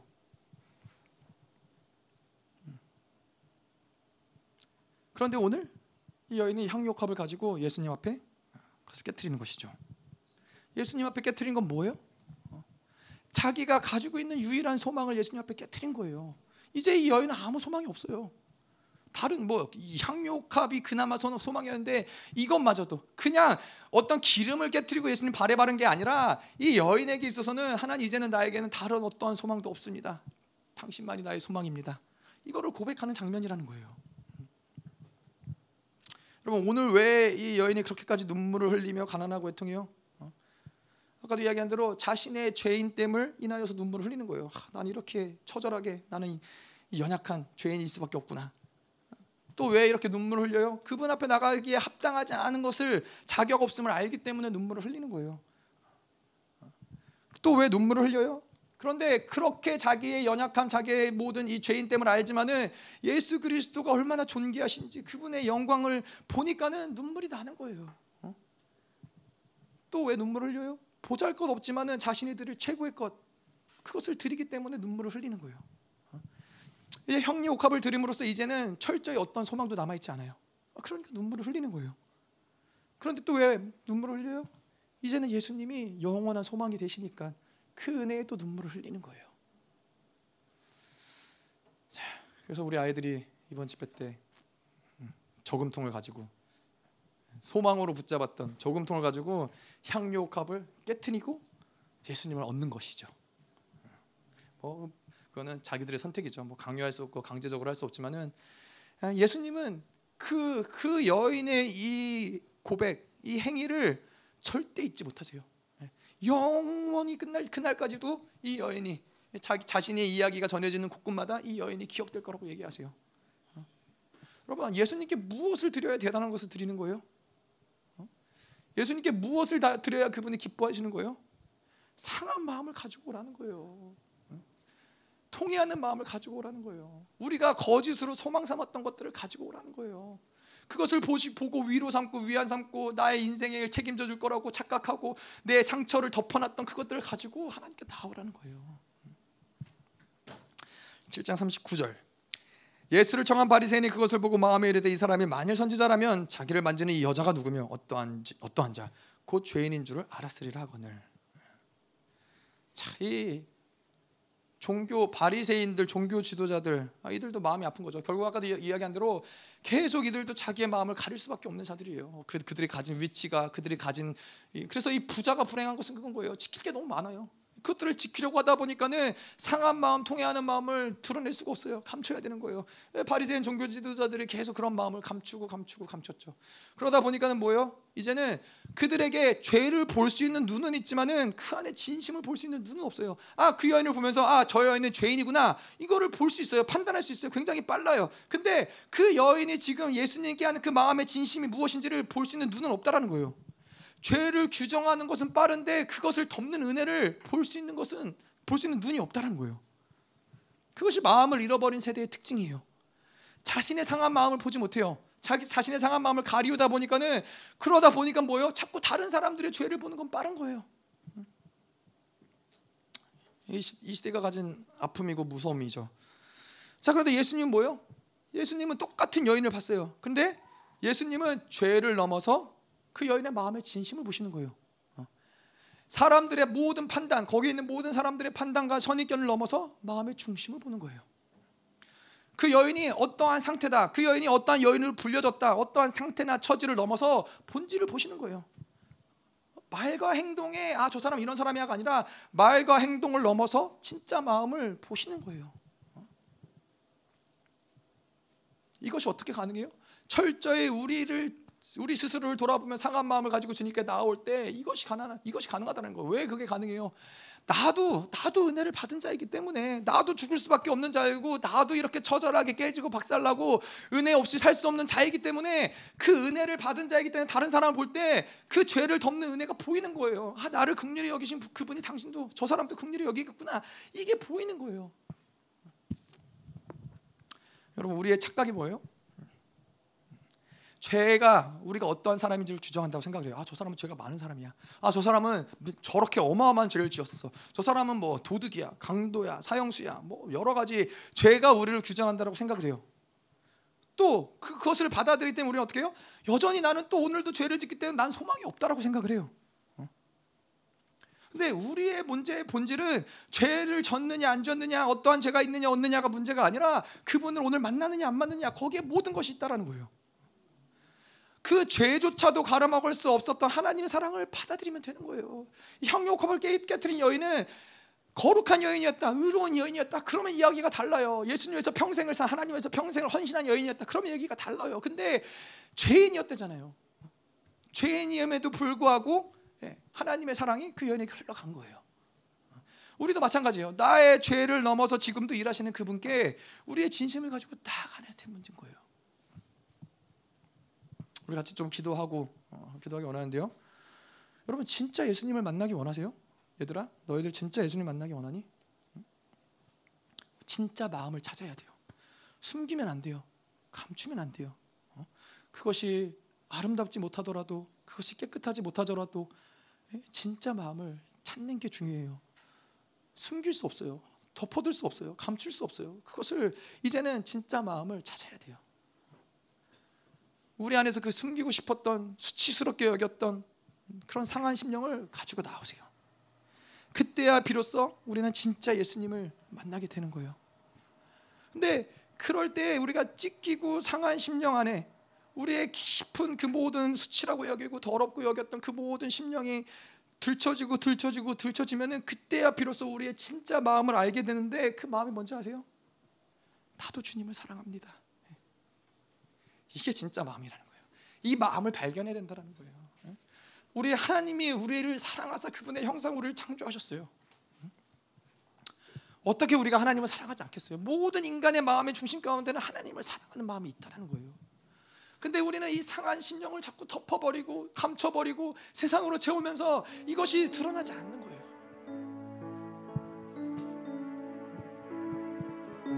근데 하나님 오늘 우리가 주님을 만나기 원합니다. 하나님 우리가 이 상한 심령을 가지고 주님께 나아가기 원합니다. 하나님. 깨지고 부셔지고 하나님 너덜너덜해진 이 마음을 가지고 주님께 나아가기 원합니다. 하나님 이제 더 이상 스스로 속이지 않게 하시옵소서. 아 그래 나는 그래도 의로워. 아 그래도 나는 이 정도면 나쁘지 않아. 아 그래도 이 정도면 잘하고 있어. 하나님 사도 바울이 오라 나는 공고한 자로다라고 고백할 수밖에 없었던 처절하게 자기의 모든 밑바닥을 보면서 하나님 그 상한 심령을 애통함으로 주님께 가지고 나아가기 원합니다. 하나님. 그 애통한 마음을 하나님께 올려드리고 올려드리고 상한 심령을 올려드리고 올려드리고 하나님 이제 그 마음의 중심에서 그럼에도 불구하고 난 하나님을 사랑합니다. 하나님 마음의 고백이 하나님 보시기에 아름다운 고백으로 하나님 오늘 올려드리기 원합니다. 하나님 우리의 마음의 고백을 주님 받으시옵소서. 우리의 마음을 올려드립니다. 하나님 이 시간도 하나님을 만나고자 하는 자들 간절히 찾는 자들에게 주님 오시옵소서. 우리를 만나 주시옵소서. 같이 기도하시겠습니다